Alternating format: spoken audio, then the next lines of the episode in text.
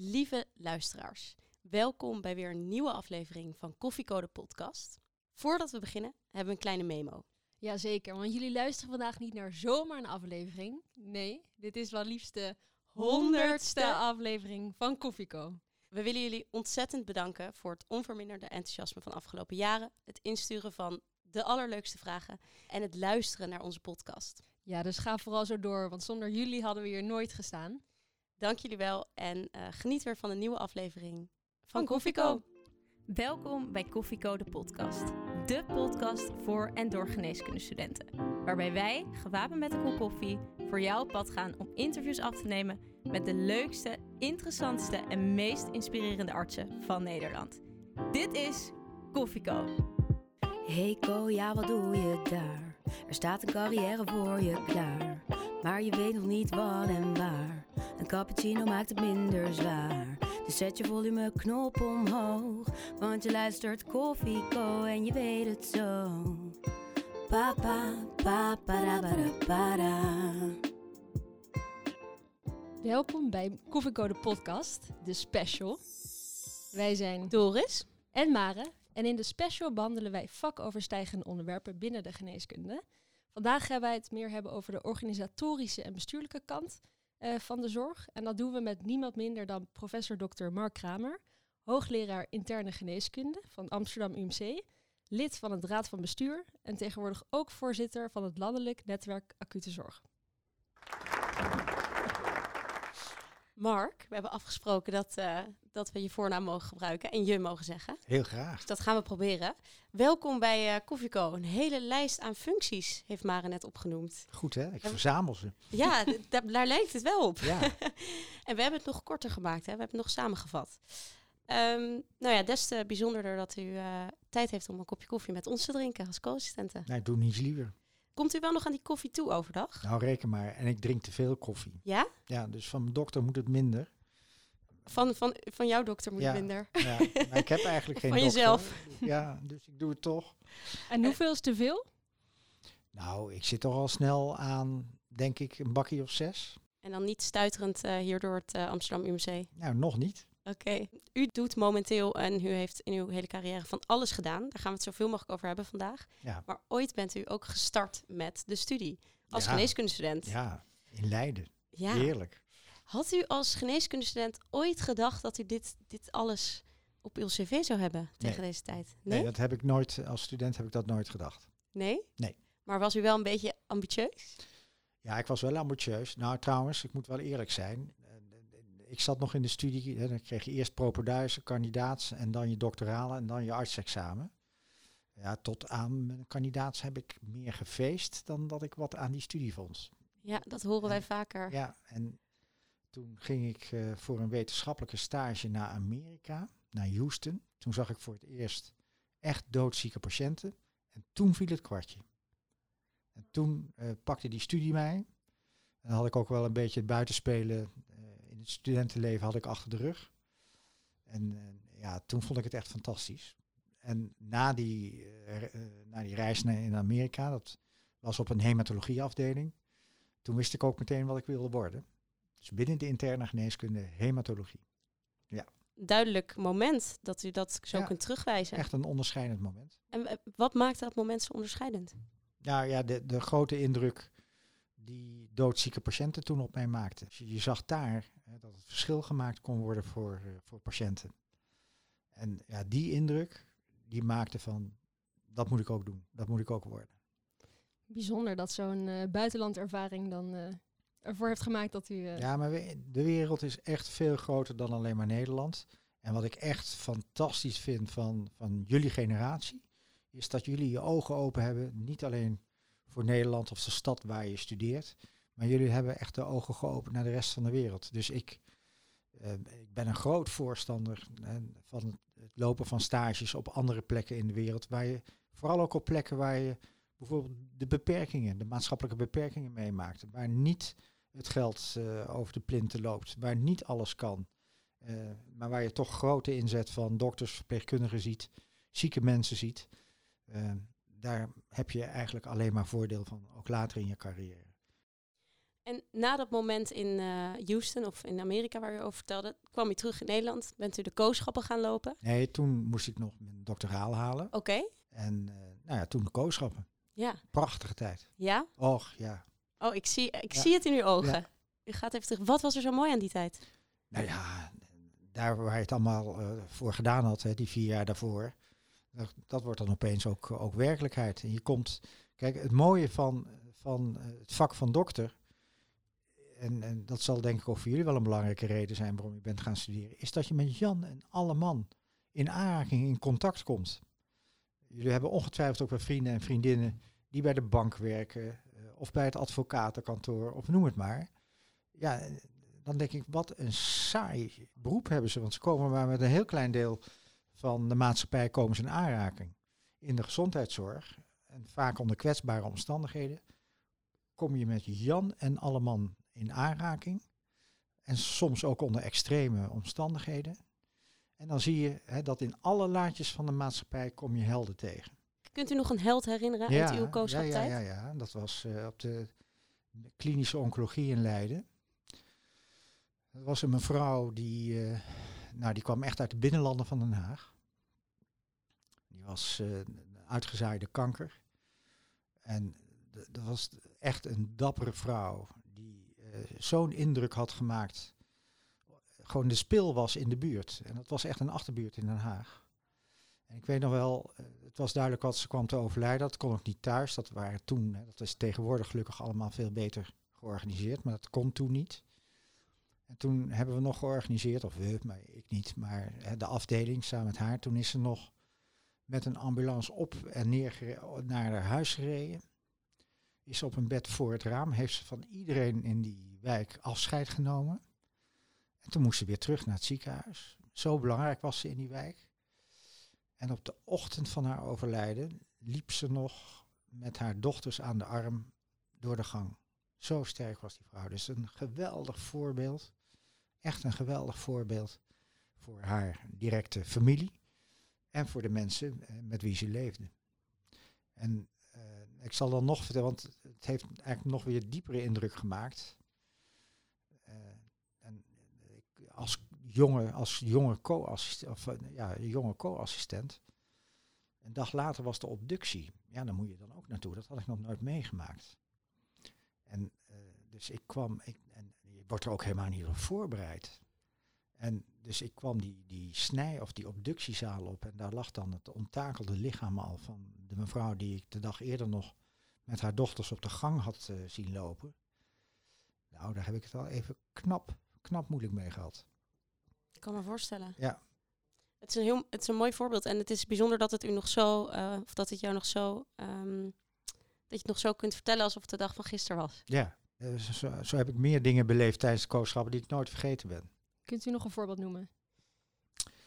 Uh, ja, ik kan nog wel een, uh, ik kan nog wel een voorbeeld noemen. Ik ben bijvoorbeeld ook heel erg benieuwd. Want u bent, u klinkt zo positief over die kooschap. En dat is ook zo. En dat moeten we ook zijn, want het is fantastisch. Maar is er ook een kooschap of een voorbeeld waarvan u dacht, oeh, dit is helemaal niks voor mij? Als vak? Ja, of als, ja. Nou gek hè, ik heb bijvoorbeeld ook dermatologie. Dat was maar twee weken. Dan liep ik met een, een hele ervaren dermatoloog mee. En dat heb ik super leuk gevonden. Oh ja? Ja, ik ben ook een week met de sociaal-psychiatrische dienst meegelopen in Den Haag. Nou, uh, dan, dan, kwam je, die, de psychiater moest dan op bezoek bij mensen met een acute psychose. Moeten ze een bewaringstelling krijgen of niet? In, in huizen geweest eh, waar de rotzooi zich opstapelde. Ik vond het allemaal, hele, dat heeft echt grote indruk op me gemaakt. Ja. 32 bevallingen gedaan. Wauw. Geweldige dingen beleefd. Dat is best veel, hè? Ja, voor, dat, voor een niet-gynaecoloog. Ja. En dat vond ik ook machtig mooi. Ook heel mooi is dat het was in Bronovo ziekenhuis. Nou, je had in Bronovo ziekenhuis twee soorten patiënten. Hè? De patiënten uit de Bassenaar. Of de patiënten van uh, Chic Den Haag, hè? de Corps Diplomatiek. Of de patiënten uit Scheveningen. Nou, ik heb van beide meegemaakt. Dus één echtpaar van de Chinese ambassade. Die was toen nog natuurlijk ouderwets communistisch. Dus die mochten maar één kind krijgen. Oh ja. En, nou, en wat wilden Chinezen? Die willen allemaal een jongetje krijgen. Ja. Ja, dus Nou, ik werk en ook een superleuke uh, gynaecoloog, dokter Kolkman daar, dat, die was de basis. We deden die bevalling en oh, dat en dit en dat. Op het kind wordt geboren en die Chinese moeder die gilt uit, what is it, what is it? Waarop Kolkman zegt, a Chinese. Goed antwoord. Goed antwoord. Ja. Een andere is zo'n echte Scheveningse die, uh, die al heel lang uh, aan het puffen en het hijgen was. En op een gegeven moment uitgelt, dokter, dokter, geef mij een mes, dan snijd ik hem er zelf uit. Weet je, dat soort. Ja, dat maak je alleen maar dan mee. Ja. En wat voor, wat voor co-assistent was jij dan? Hoe stelde je je op, bijvoorbeeld? Nou ja, wel assertief uh, en enthousiast. En de, ja, dat geeft je over het algemeen. werd dat, vonden ze dat leuk. En dan word je ook bij van alles en nog wat word je betrokken. Ja, ja, ja dat is ook zo. Ziet u nu wel eens co-assistenten, nog steeds? Eigenlijk bijna niet meer. Ik doe nog polykliniek op maandagochtend. Dus, en, maar, maar, dat, dat spreekuur is, is te klein om daar nog een, een co-assistent echt bij te kunnen hebben. Dus dat gebeurt niet meer. Nee. Maar ook dat vond ik altijd heel erg leuk. Ja? Ja. Nou, dan zit u gelukkig vandaag nog met twee co-assistenten. Ziet u ze toch nog? ja. Um, u heeft geneeskunde op een gegeven moment natuurlijk afgerond. En ja. dan moet je aan de slag gaan als basisarts. Ja, Wat maar heeft u ik- gedaan? ja, Wat heb je gedaan? Ja, maar ik was al na mijn kooschap interne, dat heb ik op het AZL, toen AZL, nu LUMC gelopen. En toen had ik meteen na de kooschap gevraagd, mag ik al solliciteren? Ja, je mag solliciteren. En het was een hele moeilijke tijd toen om een opleidingsplaats te krijgen Bij de interne geneeskunde. bij de interne geneeskunde. En ik had de mazzel dat ik aangenomen werd. Dus ik wist na mijn kooschap interne al dat ik een opleiding eh, zou komen. Dat klinkt als, als iets heel bijzonders. Ja, dat was heel bijzonder, want ik hoefde me dus niet meer zo druk te maken daarover. Ja. Ja. En, en waarom hebben ze, hebben ze jou toen aangenomen? Waarom was jij goed genoeg? Nou, ik denk dat dat kooschap er wel aan meegeholpen heeft. Ja. En ook daar weet je, het leven, eh, het leven eh, is ook altijd mazzel en toeval. Je had in Leiden altijd de grote klinische conferentie. Dus dan werd een patiënt gepresenteerd. En naar aanleiding van, van die patiënt eh, werd dan ook de, hè, de laatste wetenschap over dat ziektebeeld werd, gepresenteerd. En normaliter was het zo dat de artsassistent die, die bracht dan de patiënt. De artsassistent een opleiding. En dan kwam er een staflid er dan nog veel meer over vertellen. En laat nou een dag voor die klinische conferentie wordt de artsassistent ziek. En vraagt de professor Kramer, wil jij dat niet doen? Nou, ja. Dus ik met knikkende knieën op die vrijdagmiddag die patiënt gepresenteerd. Nou, dat vonden ze een geweldige prestatie. Nou ja, dan, eh, dan heb je ook weer een mooie ingang. Mag ik komen solliciteren? Ja, je mag komen solliciteren. Nou ja, zo gaat dat. Een Mooi. ziekenartsassistent. ja. Waar ik van geprofiteerd heb. Een, een beetje geluk, maar ook wel heel, Tuurlijk veel, eh, heel veel talent, denk ik. Ehm, in ieder geval bent u dus meteen in opleiding gekomen na de geneeskundestudie. Nou, er was een wachttijd. Ja? En toen eh, heb ik de eerste periode onderzoek eh, gedaan. En toen nou, kwam ik een opleiding. En nou, ik was de laatste uit Leiden die zijn twee jaar opleiding in Curaçao mocht doen. Dus Oh, de, meest, eh, de meest perifere opleiding, interne opleiding van Nederland. Twee jaar van de opleiding in Curaçao Twee gedaan. jaar van de opleiding in Curaçao. Daar is mijn oudste dochter geboren. Nou ja, natuurlijk een fantastische tijd ook. In het Sint-Elisabeth ziekenhuis. En eh, nou begon ik nou, daar op de interne mannen. Dat is een zaal met eh, 27 bedden. 27. Alleen maar mannen. Alleen maar mannen. En eh, met, meteen naast die zaal stond de wasserij. Dus je kon na negen uur s ochtends die was- wasserij eh, begon te werken. kon je geen lichamelijk onderzoek meer doen. Hoorde je niks meer? horen en zien verging je. Ja. Oh, bizar. En daarna is het ook gestopt. Het was het niet meer mogelijk om een opleiding eh, deels in Curaçao te doen. Nou, wel nog vanuit Groningen. Daar hadden ze van oudsher banden mee, maar het kon niet meer vanuit, vanuit Leiden. Want in die tijd werden al die opleidingen geregionaliseerd, als je dat wat zegt.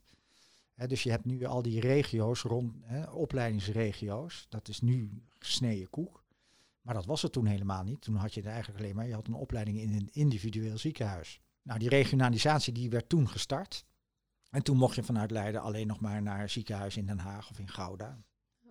En ik vraag me toch af, want in, eh, in Houston had je eigenlijk een Eureka-moment. Ik wil internist worden, het liefst internist-hematoloog. En maar na de kooschappen gelijk in opleiding, had je niet even willen proefdraaien? Een week, een jaar ergens werken bijvoorbeeld. Om te kijken of je het echt zeker weet voordat je aan zo'n opleiding begint. Nou, ik heb dat onderzoek gedaan. En nee, ik wist eigenlijk al zeker dat ik dit wilde. Dus, er was geen twijfel. Daar was geen twijfel over. Nee, er was geen twijfel over. Dus ik zeg ook altijd, als je het zelf zeker weet, ga je hard achterna. Uh, het liefst ook, uh, ik ben ook altijd een groot voorstander van, doe ook onderzoek. En als je daarin kunt promoveren, moet je het ook doen. Waarom dan? Want je hebt toch helemaal geen promotieonderzoek nodig om een goede dokter te worden. Nee, je kunt ook zonder promotieonderzoek een goede dokter worden. Maar met een promotieonderzoek heb je in ieder geval zelf meegemaakt dat je onderzoek moet je op een gegeven moment vertalen in, een, in een wetenschappelijk stuk. En dan schrijf je het zwart-wit op. Terwijl onderzoek zelf is over het algemeen 50-20 grijs. Dus je hebt keuzes moeten maken, je hebt afwegingen moeten maken. En dat betekent ook dat je kritischer in staat bent om, om medische literatuur bijvoorbeeld te wegen. dus ik vind dat onderzoek en een promotie wel degelijk bijdraagt waardoor je een betere dokter uh, kunt worden. En nou, een sterke mening over dat onderwerp. En ik denk dat veel andere dokters daar ook zo over denken. Maar u spreekt het wel mooi uit. Um, we hebben het vandaag natuurlijk in deze podcast ook, of willen het vandaag voornamelijk hebben ook over de organisatorisch, organisatorische en bestuurlijke kant van uw baan nu. Toen u AIOS was, of beginnend uh, hematoloog-internist, liep, u, liep u toen al tegen problemen in de zorg aan waarvan u dacht, dat wil ik dat wil ik oppakken? Ja, weet je, het is natuurlijk al, altijd wel een beetje de aard van het beestje. Dus tijdens mijn assistententijd in Leiden ja, werd ik voorzitter van de assistentenclub. En uh, nou, dan mocht je ook uh, bij de grote uh, vergadering van de interne geneeskunde zitten.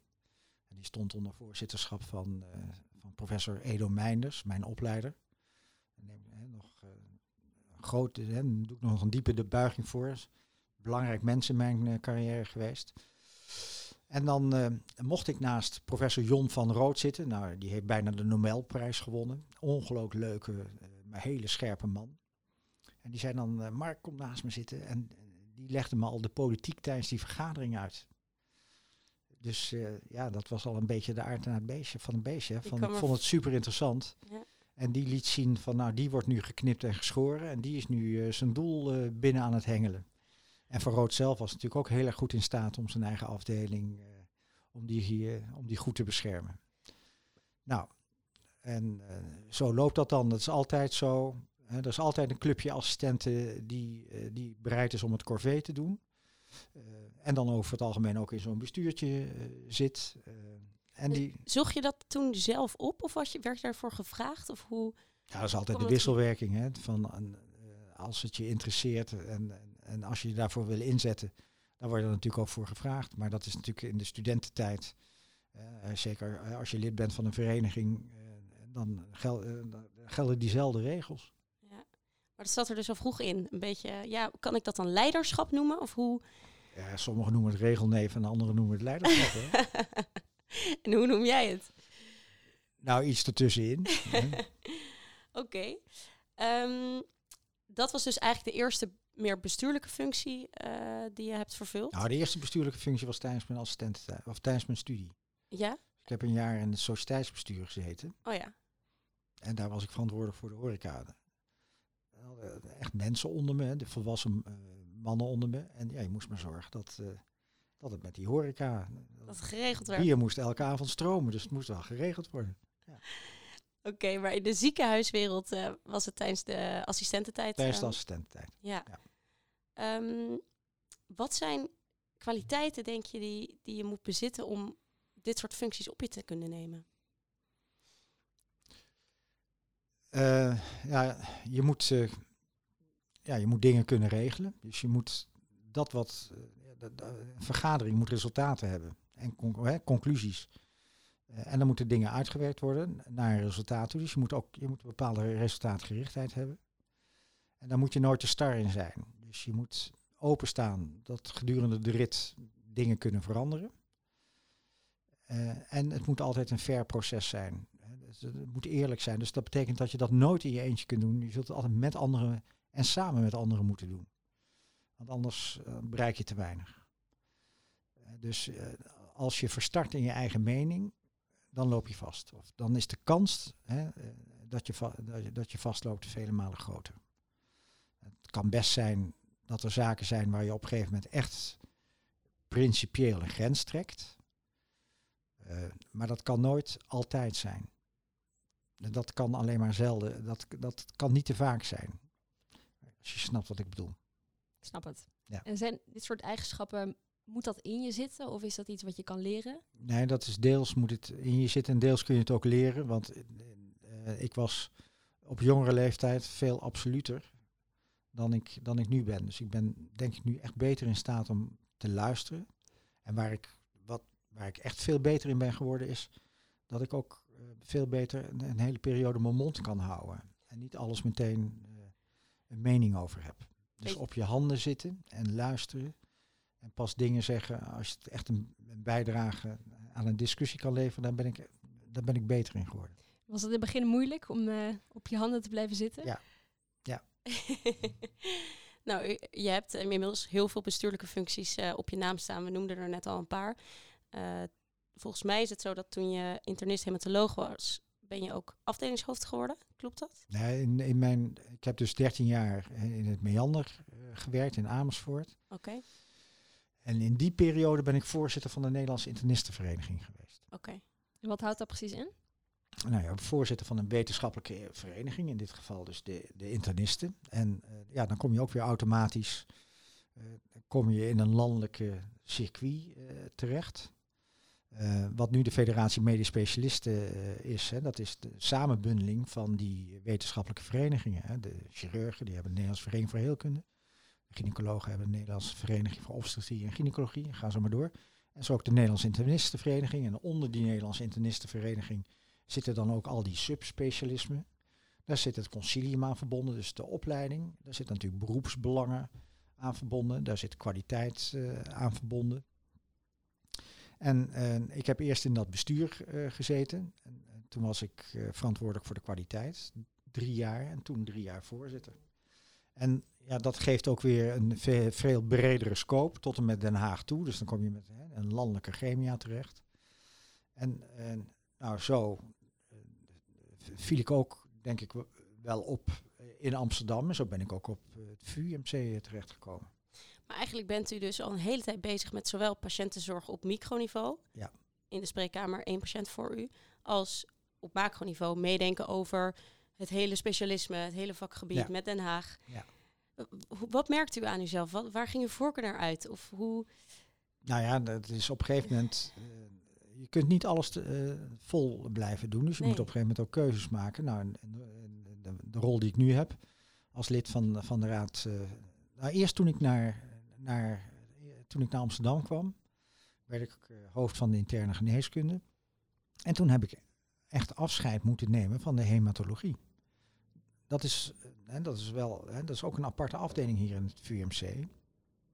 Maar ik werd de leider van het hele gebeuren. En als je dan zegt, ja, maar je gaat zelf in de patiëntenzorg alleen nog maar hematologie doen, dan geef je daarin het verkeerde voorbeeld. Ja. Dus daar heb ik met pijn en hart afscheid van moeten nemen. Maar dat is het gevolg van de keuze die ik zelf gemaakt heb. En, en dus rupt je nooit genoeg, dat is, nooit, dat is niet goed. Dus je moet op een gegeven moment ook consequenties nemen van je eigen beslissingen. en wilt u nog eens uitleggen, waarom is dat een verkeerd voorbeeld? Waarom kun je niet ook de hematologie erbij nog blijven doen? Nou, omdat uh, de algemene interne uh, geneeskunde is zo breed. Had ook nog een, een aparte polykliniek. en daar had ik direct mee te maken. En dan moet ik niet me met een patiëntencategorie gaan bemoeien die niet primair daar gezien werd. Dat is één. En twee, hematologiepatiënten vragen heel intensieve aandacht. zeker patiënten met, met, met bloedkanker uh, en dat betekent dus ook volledige inzet. En die kun je dan als hoofd van, van zo'n hele grote interne geneeskundefamilie, kun je dat niet meer garanderen. En dan moet je dat ook niet meer doen. Nam je toen helemaal afscheid van de kliniek of ging je meer algemeen uh, internistische? Nee, meer algemeen internistisch. Ik, ik heb dus op een gegeven moment wel mijn, uh, mijn registratie voor hematoloog heb ik moeten laten varen. om die reden. Hoe voelde dat? Ja, en dat doet pijn. Pijn in het hart. Ja? Want daar gaat, mijn, uh, daar gaat nog steeds mijn, uh, mijn grote liefde naar uit. Maar het was het wel waard. Het heeft het wel, gedaan. Ja, en dan, ja, weet je, je geeft je genen toch een beetje door. Dus dat wordt mijn, mijn dochter, hematoloog. Oh ja? Nou, en dan kijk ik, en dan... Kan je het vanaf daar besturen? Zo, nou, niet besturen, luisteren. luisteren naar haar mooie, mooie verhalen en dromen. Ja. En dat vind ik dan weer Mooi. fantastisch. Mooi dat dat toch dan uh, in de familie blijft ook. Ja, en ik had er altijd zo'n absolute mening over. Hè. Van die kinderen die precies hetzelfde gaan doen als hun ouders. En dan overkomt het jezelf ook. Dus dat maakt je ook wel weer bescheiden. Want ik ben er eigenlijk heel erg trots op. Ja, ah, dat is leuk om te horen. En de keuze om dus afdelingshoofd hier te worden, was dat... Het is natuurlijk een lastige keuze geweest. Was de keuze wel snel gemaakt? Of Nee, heb je er heeft- lang over nagedacht? Ja, dat, eh, ik heb er lang over nagedacht. En ook omdat eh, ze wilde in eerste instantie niet voldoen aan wat ik dacht dat nodig was. Nou, toen zijn we uit elkaar gegaan. Dan word ik niet afdelingshoofd hier. Maar de problemen waren niet opgelost. Dus kwamen ze na een jaar kwamen ze weer terug. En altijd en onder dat soort omstandigheden word je in een heel plezierig restaurant uitgenodigd. En dan eh, bij het voorgerecht over koetjes en kalfjes. En dan bij het hoofdgerecht, eh, God mogen we eens van jou horen, wat vind je nou eh, van de interne geneeskunde op het eh VU Medisch Centrum? En dan bij het toetje, ja, we zijn het wel eens met je analyse. En zou je zelf daar geen rol in willen vervullen? Dat, nou, dat was, eh, toen kwamen ze dus voor de tweede keer met me praten. Ik zeg, nou, ja, ik wil er best wel een rol in vervullen, maar dan moet je wel voldoen aan deze voorwaarden. Sterke mening weer. En een sterke, ja, dan moet je voor Komt blijven staan. terug, Dus ja. En eh, dat wilden ze toen. En toen ben ik erin gestapt.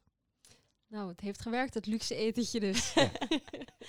Ehm, u bent daarna ook doorgegroeid naar de Raad van Bestuur, klopt ja, dat? in 2016. In 2016. Ja. Nog meer bestuurlijke functies. Ja, tot, en dat was, ik, ik, viel, dat was een, ik viel van mijn stoel van verbazing. Ja? Ik werd door. Wouter Bos opgebeld. Die kent iedereen. Ja. En die was toen de baas hier. Of ik eh, bij hem wilde komen. Nou, dan denk ik, kan twee dingen zijn. Hè. Je krijgt of op je donder, of, of er is wat anders aan de hand. Nou, er was wat anders aan de hand. En die vroeg toen of ik, eh, of ik, of ik lid van de Raad van Bestuur wilde worden. Dus je solliciteert daar niet voor. In dit geval, heb ik er niet, in dit geval eh, heb ik er niet voor gesolliciteerd. Normaal wel. Dat hangt er vanaf. Eh, er zijn, dat hangt er vanaf.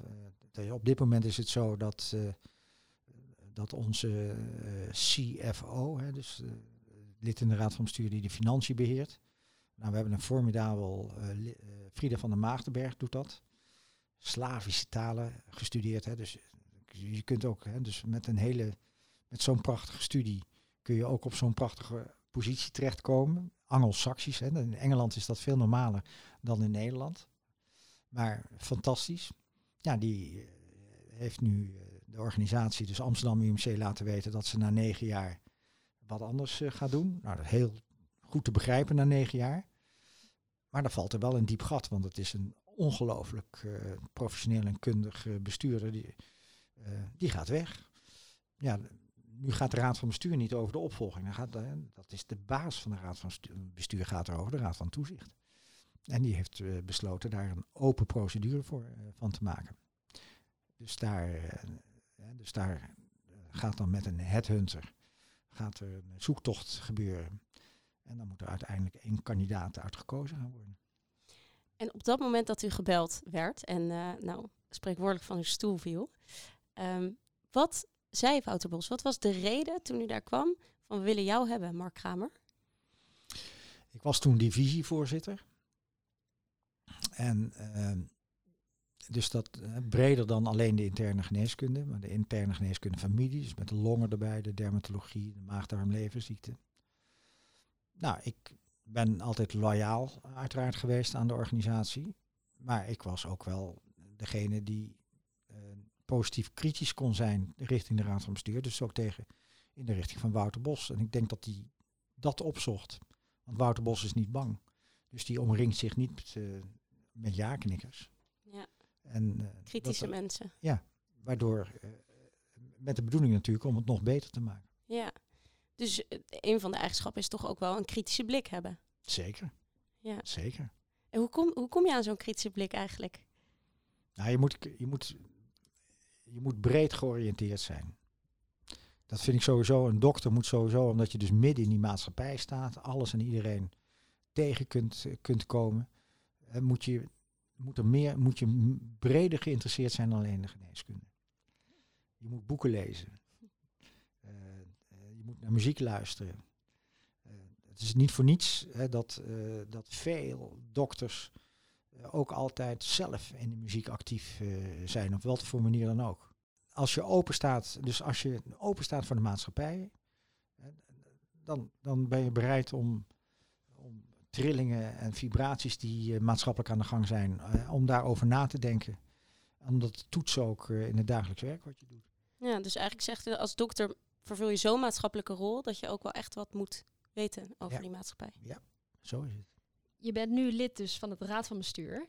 En het Raad van Bestuur houdt zich natuurlijk bezig met het volledig reilen en zeilen van het ziekenhuis. Ja. Kan je een voorbeeld noemen van iets wat op dit moment speelt, waar jullie druk mee bezig zijn? Nou ja, wat op dit moment speelt is, kijk, we zijn met het, uh, meest spannende project in de Nederlandse gezondheidszorg uh, bezig. Dat is nog niet voltooid. Het is wel al succesvol. En dat is dat er twee UMC's worden gefuseerd. AMC en VUMC samen Amsterdam UMC. Dat uh, geregistreerd partnerschap is voltrok op, uh, wat is het, uh, 7 juni 2018. Nou, dat is een proces waarin je alle mensen van Amsterdam UMC mee moet nemen. Want het is vaak helemaal niet in het individueel belang van een medewerker van Amsterdam UMC. En er, waren, moeten allerlei autoriteiten moeten meekijken, moeten hun toestemming geven, zoals de NZA, de Nederlandse Zorgautoriteit, en de ACM, dus de Autoriteit Consument en Markt. Nou, en de politiek keek natuurlijk mee. Van, wordt hier niet een monster gecreëerd en dat soort uh, dingen. Ja, toch vonden wij dat dat nodig is. Uh, want de som der delen moet natuurlijk sterker zijn dan twee. De 1 plus 1. En ehm, nou, wat wil Amsterdam? Amsterdam die wil Champions League spelen op het gebied van academische geneeskunde. En als je Champions League wil spelen, dan heb je een bepaalde schaal nodig. En de schaal bij VUMC en de schaal bij AMC afzonderlijk was te klein om Champions League te spelen. En dan was het Conference League geworden. Dan kun je wel in de finale komen, zoals Feyenoord. Hè, maar dat is niet wat we willen. We willen zoals Ajax in de Champions League. Heel goed. En uh, het AMC en het VUMC, dus voor de fusie, hadden allebei nog een apart raad van bestuur? Nou, een aparte raad van bestuur. En dat is nu gefuseerd ook? Ja, dus de, degene die echt de fusie mogelijk hebben gemaakt, degene die de discussie gestart is, hè, van ik denk dat het goed is dat we fuseren, was de hele jonge Marcel Levy. Uh, toen hij net was benoemd tot voorzitter van de raad van bestuur van het AMC, in een interview wat hij hield uh, Vrij Nederland. En in dat interview zeiden ja, ik denk eigenlijk dat het wel verstandig zou zijn hè, dat er in Amsterdam één academisch uh, ziekenhuis, één UMC komt. Nou, dat was een overval hier. Want uh, ik las de Vrij Nederland, dus ik heb het meegenomen om het aan de voorzitter, toenmalige voorzitter van het VUMC te laten zien, Elmer Mulder. En die las dat en die, ook die, uh, dat was voor, voor Elmer Mulder een momentje om van zijn stoel te vallen. En dat was al in 2011. Oh, dus, echt? Dus heeft er zeven jaar over gedaan voordat het, het formele partnerschap, dus de bestuurlijke fusie, mogelijk werd gemaakt. En nu moeten we nog juridisch fu uh, fuseren. Dus nog formeel één. Het klinkt als een uh, enorme juridische uitdaging. Ja, dat is het. Maar die bestuurlijke fusie heeft al gemaakt dat we één ziekenhuis zijn geworden. Dus de juridische fusie heeft meer met formaliteiten te maken. Ja. Naast de raad van het bestuur nu van het Amsterdam UMC uh, ben je sinds kort uh, ook opvolger van Ernst Kuiper in de landelijk, landelijk netwerk acute zorg, als Ja. ik het goed zeg. Ja, heel goed. Uh, wat houdt dat in, die functie? Nou, je hebt, je hebt tien traumaregio's in Nederland. En daar werd in eerste instantie de traumazorg in georganiseerd. Elk zo'n regio had één traumacentrum. de meest zwaar gewonde patiënten die werden daar naartoe gebracht om daar behandeld te kunnen worden. Daar, die organisatie die is in de loop van de tijd verbreed. Dus niet alleen traumazorg. Maar in feite is, was dat een, eh, een platform waar alle acute zorg uh, moest worden gecoördineerd, regionaal. Nou, dat heeft een, een, een geweldige zwieper omhoog gekregen door de COVID-pandemie. Uh, want toen moesten met stoom en kokend water, moesten punt 1 in alle ziekenhuizen de IC-capaciteit zo ongeveer worden verdubbeld, want anders zouden we omvallen. Klinische capaciteit moest worden ingericht voor al die COVID-patiënten. We weten het allemaal nog. Het startte in februari 2020. Eerst uh, begin februari één patiënt in, in Italië, Cordogno, een plaatsje onder Milaan. Maar eind februari al de eerste patiënt in Nederland. Nou, en in maart brak de shit uit in Brabant. Hè, die beelden kennen we allemaal nog. Hè, maar daarvoor hadden we de, de, beelden al in Bergen mogen zien. Nou, als er toen, als, ja, als er toen niks gebeurd was, nou, dan hadden we ook Bergamo-achtige toestanden in Nederland gekregen. Dus Ernst Kuipers was toen voorzitter van al die traumaregio, van die ROAS. En die heeft gezegd van, we gaan nu centraal, gaan we zorgen. Hè, dat we als de ene te druk heeft, we de druk daar weg kunnen nemen. Dus we gaan patiënten spreiden. Dat was nog nooit gebeurd in Nederland. Dus daar, heeft, daar is heel snel een organisatie voor in elkaar getimmerd die dat mogelijk maakte. En nou, toen kwam een andere revolutie. En, en, dat was dat tot die tijd was bijvoorbeeld klinische capaciteit. Hè, dus hoeveel personeel heb je nou en hoeveel patiënten kun je daar nou mee behandelen in het ziekenhuis? Met andere woorden, hoeveel bedden kun je inzetten voor je patiëntenzorg. Dat was onbekend, dat was een groot bedrijfsgeheim. Niemand wist dat van elkaar. En iedereen zei, oh, zette ook op de website van wat de oorspronkelijke vergunning het ook toeliet. Van, uh, er stond er nog, AMC heeft 1200 bedden. Ja, kom nou, tuurlijk niet.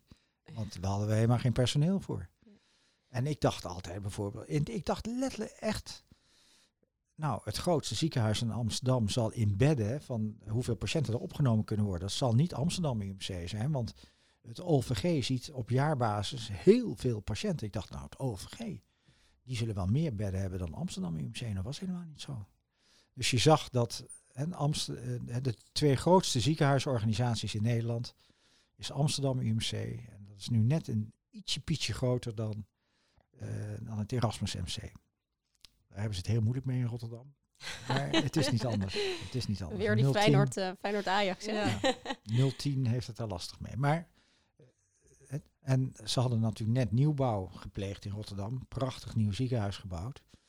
En ja, er was nog maar plek in Rotterdam hè, voor 750 patiënten, als ze het personeel hebben. Ook Rotterdam heeft natuurlijk personeelsproblemen. Dus op dit moment liggen daar ook niet 750 patiënten in het ziekenhuis.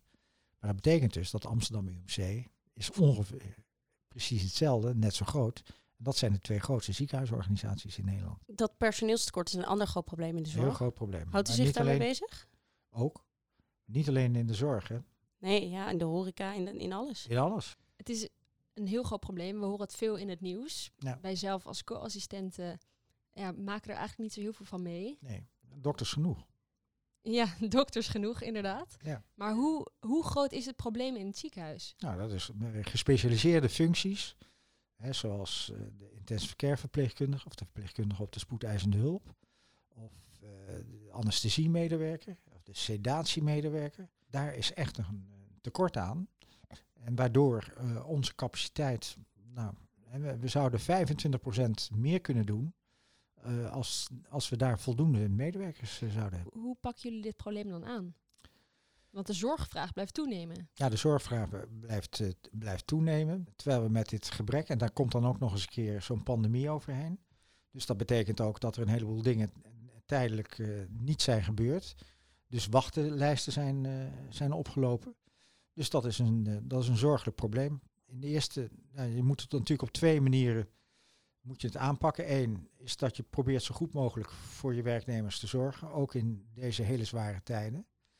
En punt twee, ja, moet je toch pleiten dat er landelijke regelingen komen die zorgen dat ook de beloning wordt gegeven die ze, die ze verdienen. En dat is een hele lastige discussie, want dat kunnen wij zelf als ziekenhuis niet bepalen. dat zijn landelijke afspraken, waarbij mede afhankelijk zijn van de overheid. Want de overheid die geeft per jaar de ruimte van, nou, als jullie de, de beloning van jullie werknemers met 2,5% per jaar verhogen, dan vergoeden we dat. Maar als de 3,5% wordt afgesproken, dat betekent dat er zit een verschil van 1%. Dat moet je dan als ziekenhuis zelf betalen. En uh, ja, dan moet je wel daar de budgetten voor krijgen. Op een andere manier, namelijk via de, onderhandelingen, de onderhandelingen die je voert met de ziektekostenverzekeraars. Ja, en die geven die ruimte niet. En dan ben je jezelf aan het opeten. Dit, dit klinkt, ja, ja, dit zijn echt onwijs uh, moeilijke problemen waar wij als co-assistenten weinig over leren in onze studie. Ja. Ben ik met je eens, daar zou meer aandacht voor moeten zijn. Hoe heb jij dit jezelf aangeleerd?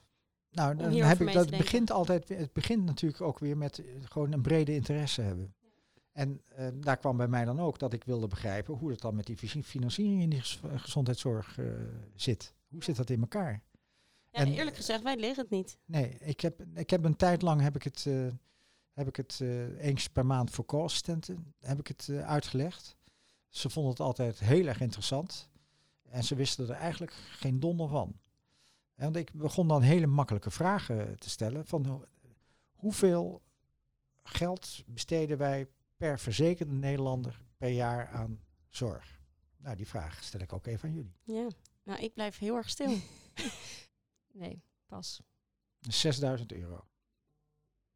Oké. En dan was mijn vraag, tweede vraag. Hoeveel zorgpremie betaal jij per jaar? Is het 120 per maand? 120 per maand. Ja. Keer 12? Minder dan 6000. Zeg maar 1500 euro. Ja. ja. Dan, dan was mijn derde vraag. Dus je betaalt zelf, betaal je er 1500 euro aan. En dan met de eigen bijdrage. Was dat 1800 eh, of 1900. Maar er wordt aan jou 9000 euro of in tot, hè, uitgekeerd per Nederlander. Dus 6000 min 2000. Dan hou je 4000 euro over die niet uit premies wordt betaald. Waar komt die vandaan? Waar komt dat vandaan? Niet van de zorgverzekeraar, denk ik. Niet van de zorg, want die De overheid. overheid. Ja, maar werk, dat betekent dus dat er ook, als je een baan hebt, de werkgever betaalt premie voor, uh, voor jou. Als je ziek wordt? Of als nee, nee, sowieso per maand. Dus een heel deel van, van, uh, van het gezondheidszorgbudget wordt er ook uit premies en belastingen betaald. Oh, oké. Oké, nou je, je ziet alweer, wij kunnen helemaal niet meepraten. Um, u bent nu echt, want we hebben het net over, we hadden het hiervoor over de maatschappelijke rol van dokter. U bent helemaal naar de toplaag geklommen van de, de dokterselite die in uh, bestuurlijke functie zitten. Van het grootste ziekenhuis van Nederland, zoals ja. u net zelf zei. Um, mis je dat maatschappelijke niet, een beetje? Dit contact juist met die patiënt? Of hoe zoek je dat op deze manier op? Nou, dat, eh, dat, eh, dus, dat is op microniveau. Dat is ook heel belangrijk. Nou, daar, ik doe nog polykliniek. Vanochtend heb ik nog podi uh, gedaan. Ja, elke maandag zei je. Elke maandag. Dus dat helpt. Ja. Uh, en dan ja, mijn maatschappelijke bijdrage is nu op een hoger niveau. Ja. Daar put ik ook een, toch een heleboel goede energie uit.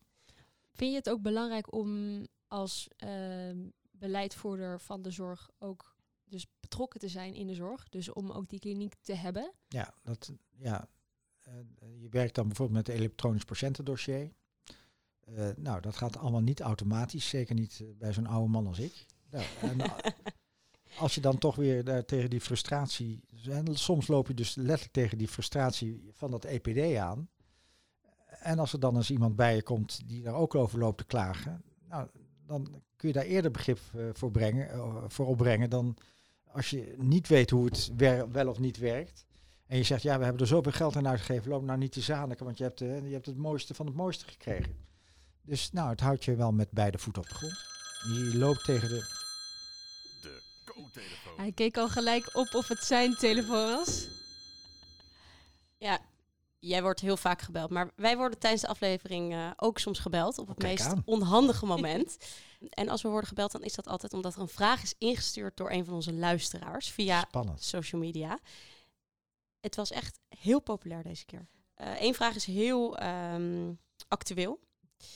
Uh, dat is een vraag van Fleur. En zij vraagt zich af: hoe pakt u als bestuurder van een ziekenhuis grensoverschrijdend gedrag binnen uw ziekenhuis aan? Um, door daar heel erg streed in te zijn. in die zin dat als, grensover, als er, als er een, een verdenking op over grensoverschrijdend gedrag is, en ja, die signalen komen tot je vaak via vertrouwenspersonen, dan wel de ombudsman. dan, wordt er een, dan stellen we daar een onderzoek naar in. En wat essentieel is in dat onderzoek is dat er hoor en wederhoor plaatsvindt. Uh, en als dat gebeurd is en dan de ombudsman uh, tot, een, uh, tot een conclusie komt, dan wordt daarnaar gehandeld. En dan hangt het van de ernst van de zaken af wat dat dan voor consequenties heeft. nou, ik kan wel een voorbeeld geven. Grensoverschrijdend gedrag. jullie kennen denk ik allemaal nog wel de, de Barbie-casus in het Hagen ziekenhuis. Dus er was een beroemde Nederland, Barbie, opgenomen. En dan hadden allerlei mensen, medewerkers van het ziekenhuis, in het patiëntendossier gekeken. Onaanvaardbaar, grensoverschrijdend gedrag. Nou, dat, is ook wel eens, dat gebeurt ook wel in Amsterdam UMC. Eh, de consequentie daarvan is, is dat uh, degene die dat dan gedaan heeft, naar de leidinggevende moet met wordt gevraagd door de leidinggever om te komen met ondersteuning van de personeelsafdeling. Uh, en dat nog één keer, als je dit nog één keer doet, dan betekent het dat we afscheid van elkaar moeten nemen, ontslag. En dan wordt er een aantekening gemaakt in je personeelsdossier. Uh, dat zijn dan de consequenties. Nou, wij weten natuurlijk allemaal, nu, hè, nu heb ik het over kijken in andermans gegevens, dus privacy schending. En nu, nog belangrijker is, hoe ga je met elkaar om? En zeker als er een hiërarchische verhouding is, jullie als co-assistenten, kwetsbare uh, positie. Uh, hoe zou je als organisatie moeten reageren op een oud staflid die uh, op een gegeven moment vraagt aan de co-assistent van ga je vanavond mee een biertje drinken? Willen we dat in Amsterdam UMC? Nee, willen we niet in Amsterdam UMC. Dus je moet, dus het begint altijd van dat moet breed bekend zijn dat dat is, niet is wat we willen. Dat zijn de normen en waarden niet. Wat zijn de normen en waarden niet? En als die overschreden wordt, worden, weer hoor en wederhoor. Maar als de conclusie zo is, er is overschreden, dan heeft dat consequenties. Um, ik had nog een laatste vraag, want we hebben zoveel verschillende soorten problemen uh, behandeld in deze aflevering. En we hebben veel gehoord van waar u nou mee bezig bent, waar je over na moet denken als uh, iemand in jouw rol.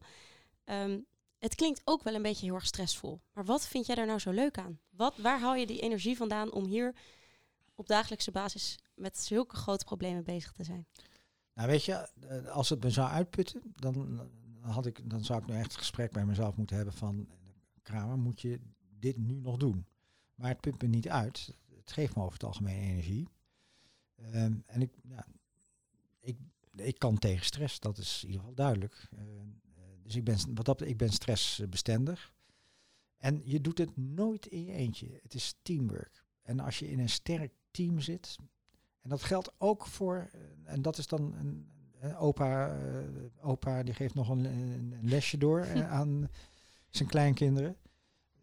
Geneeskunde, moderne geneeskunde is multidisciplinair teamwork, anno 2022. En dat geldt op de werkvloer, maar dat geldt ook voor de raad van bestuur. En als je een sterk team hebt en in dat team worden, hè, daar is een open sfeer, open waarden, en daar kun je dingen met elkaar bespreken. Daar, kunnen, uh, hè, mag je fouten uh, bespreekbaar maken. Uh, maar je weet dat je gesteund wordt door je maatjes.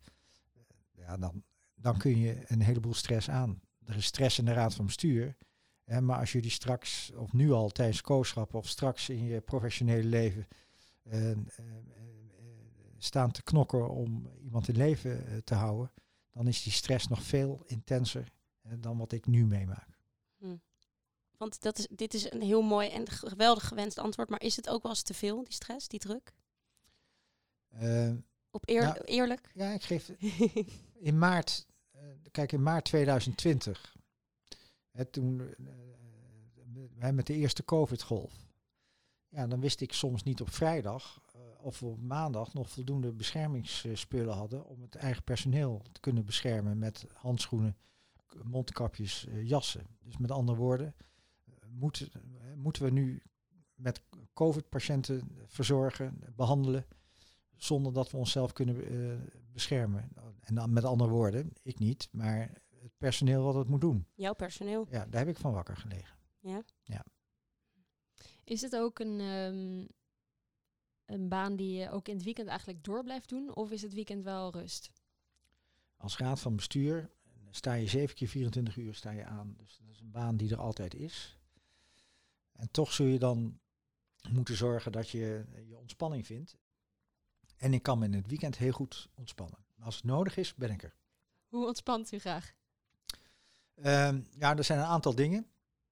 Eén, uh, samen uh, met mijn vrouw, we houden heel erg van kunst en cultuur. En Amsterdam is natuurlijk een walhalla. Dus daar uh, genieten we heel erg van. Ik geniet heel erg van zaterdagochtend. Ga ik naar de Noordermarkt. Oh, wat leuk. Ja, nou, dan komen we je tegen ja, volgende week. Ja. dan gaan we daar zo'n appelpunt op de hoek Oeh, lekker. eten. en dan verder natuurlijk, zo elke man van middelbare leeftijd, die moet op zondag in het uh, Lycra op de racefiets. Ah, ja, ja. En dan uh, wordt er een tochtje van 80 à 100 kilometer gefietst. Dat vind ik ook heerlijk. Sportief, kunst en cultuur uh, en een lekker appeltaartje. Ik ja. hoor het al. U, u, zei, u noemde nog muziek, dus ik wil er nog even op inhaken. Bent u een man van de muziek? Ik ben een man van de muziek. twee manieren. Eén is, ik, ik, ga heel veel luisteren naar muziek hier in Amsterdam. Al heel erg lang, tijdens mijn studententijd al. Uh, en ik heb tot een paar jaar geleden heb ik uh, viool gespeeld. Ah, mooi. Het is nu niet... Uh... Nee, hij is aan de wil gegaan. Ik had te weinig tijd om goed te studeren. maar iets voor later om op te pakken. Iets voor later om weer op te pakken, ja. Nou, we eindigen eigenlijk altijd de podcast met een tip. En um, de vraag was, wat zou je willen zeggen tegen de jonge dokters? Misschien die net zo ambitieus zijn als jij of iets minder. Wat zou je hen willen meegeven? Nou, dat, als ik nu terugkijk, echt die co schappen een van de leukste periodes uit mijn leven is geweest. Dus geniet ervan. Nou, dat vind ik een hele mooie boodschap. En ook goed voor onze luisteraars, lekker in het nu leven en genieten. Nou, wij gaan het in ieder geval proberen. Um, Mark, ontzettend bedankt dat we dit interview met je konden hebben vandaag. Ik vond ja. het heel erg leuk. Ja, ik vond het ook superleuk. Mooi. Um, jij hebt genoeg dingen te doen, dus we doen een snelle afronding. Lieve luisteraars, jullie ook ontzettend bedankt voor het luisteren naar een aflevering van Koffiecode Podcast. Uh, volg ons op alle sociale kanalen en uh, tot de volgende keer.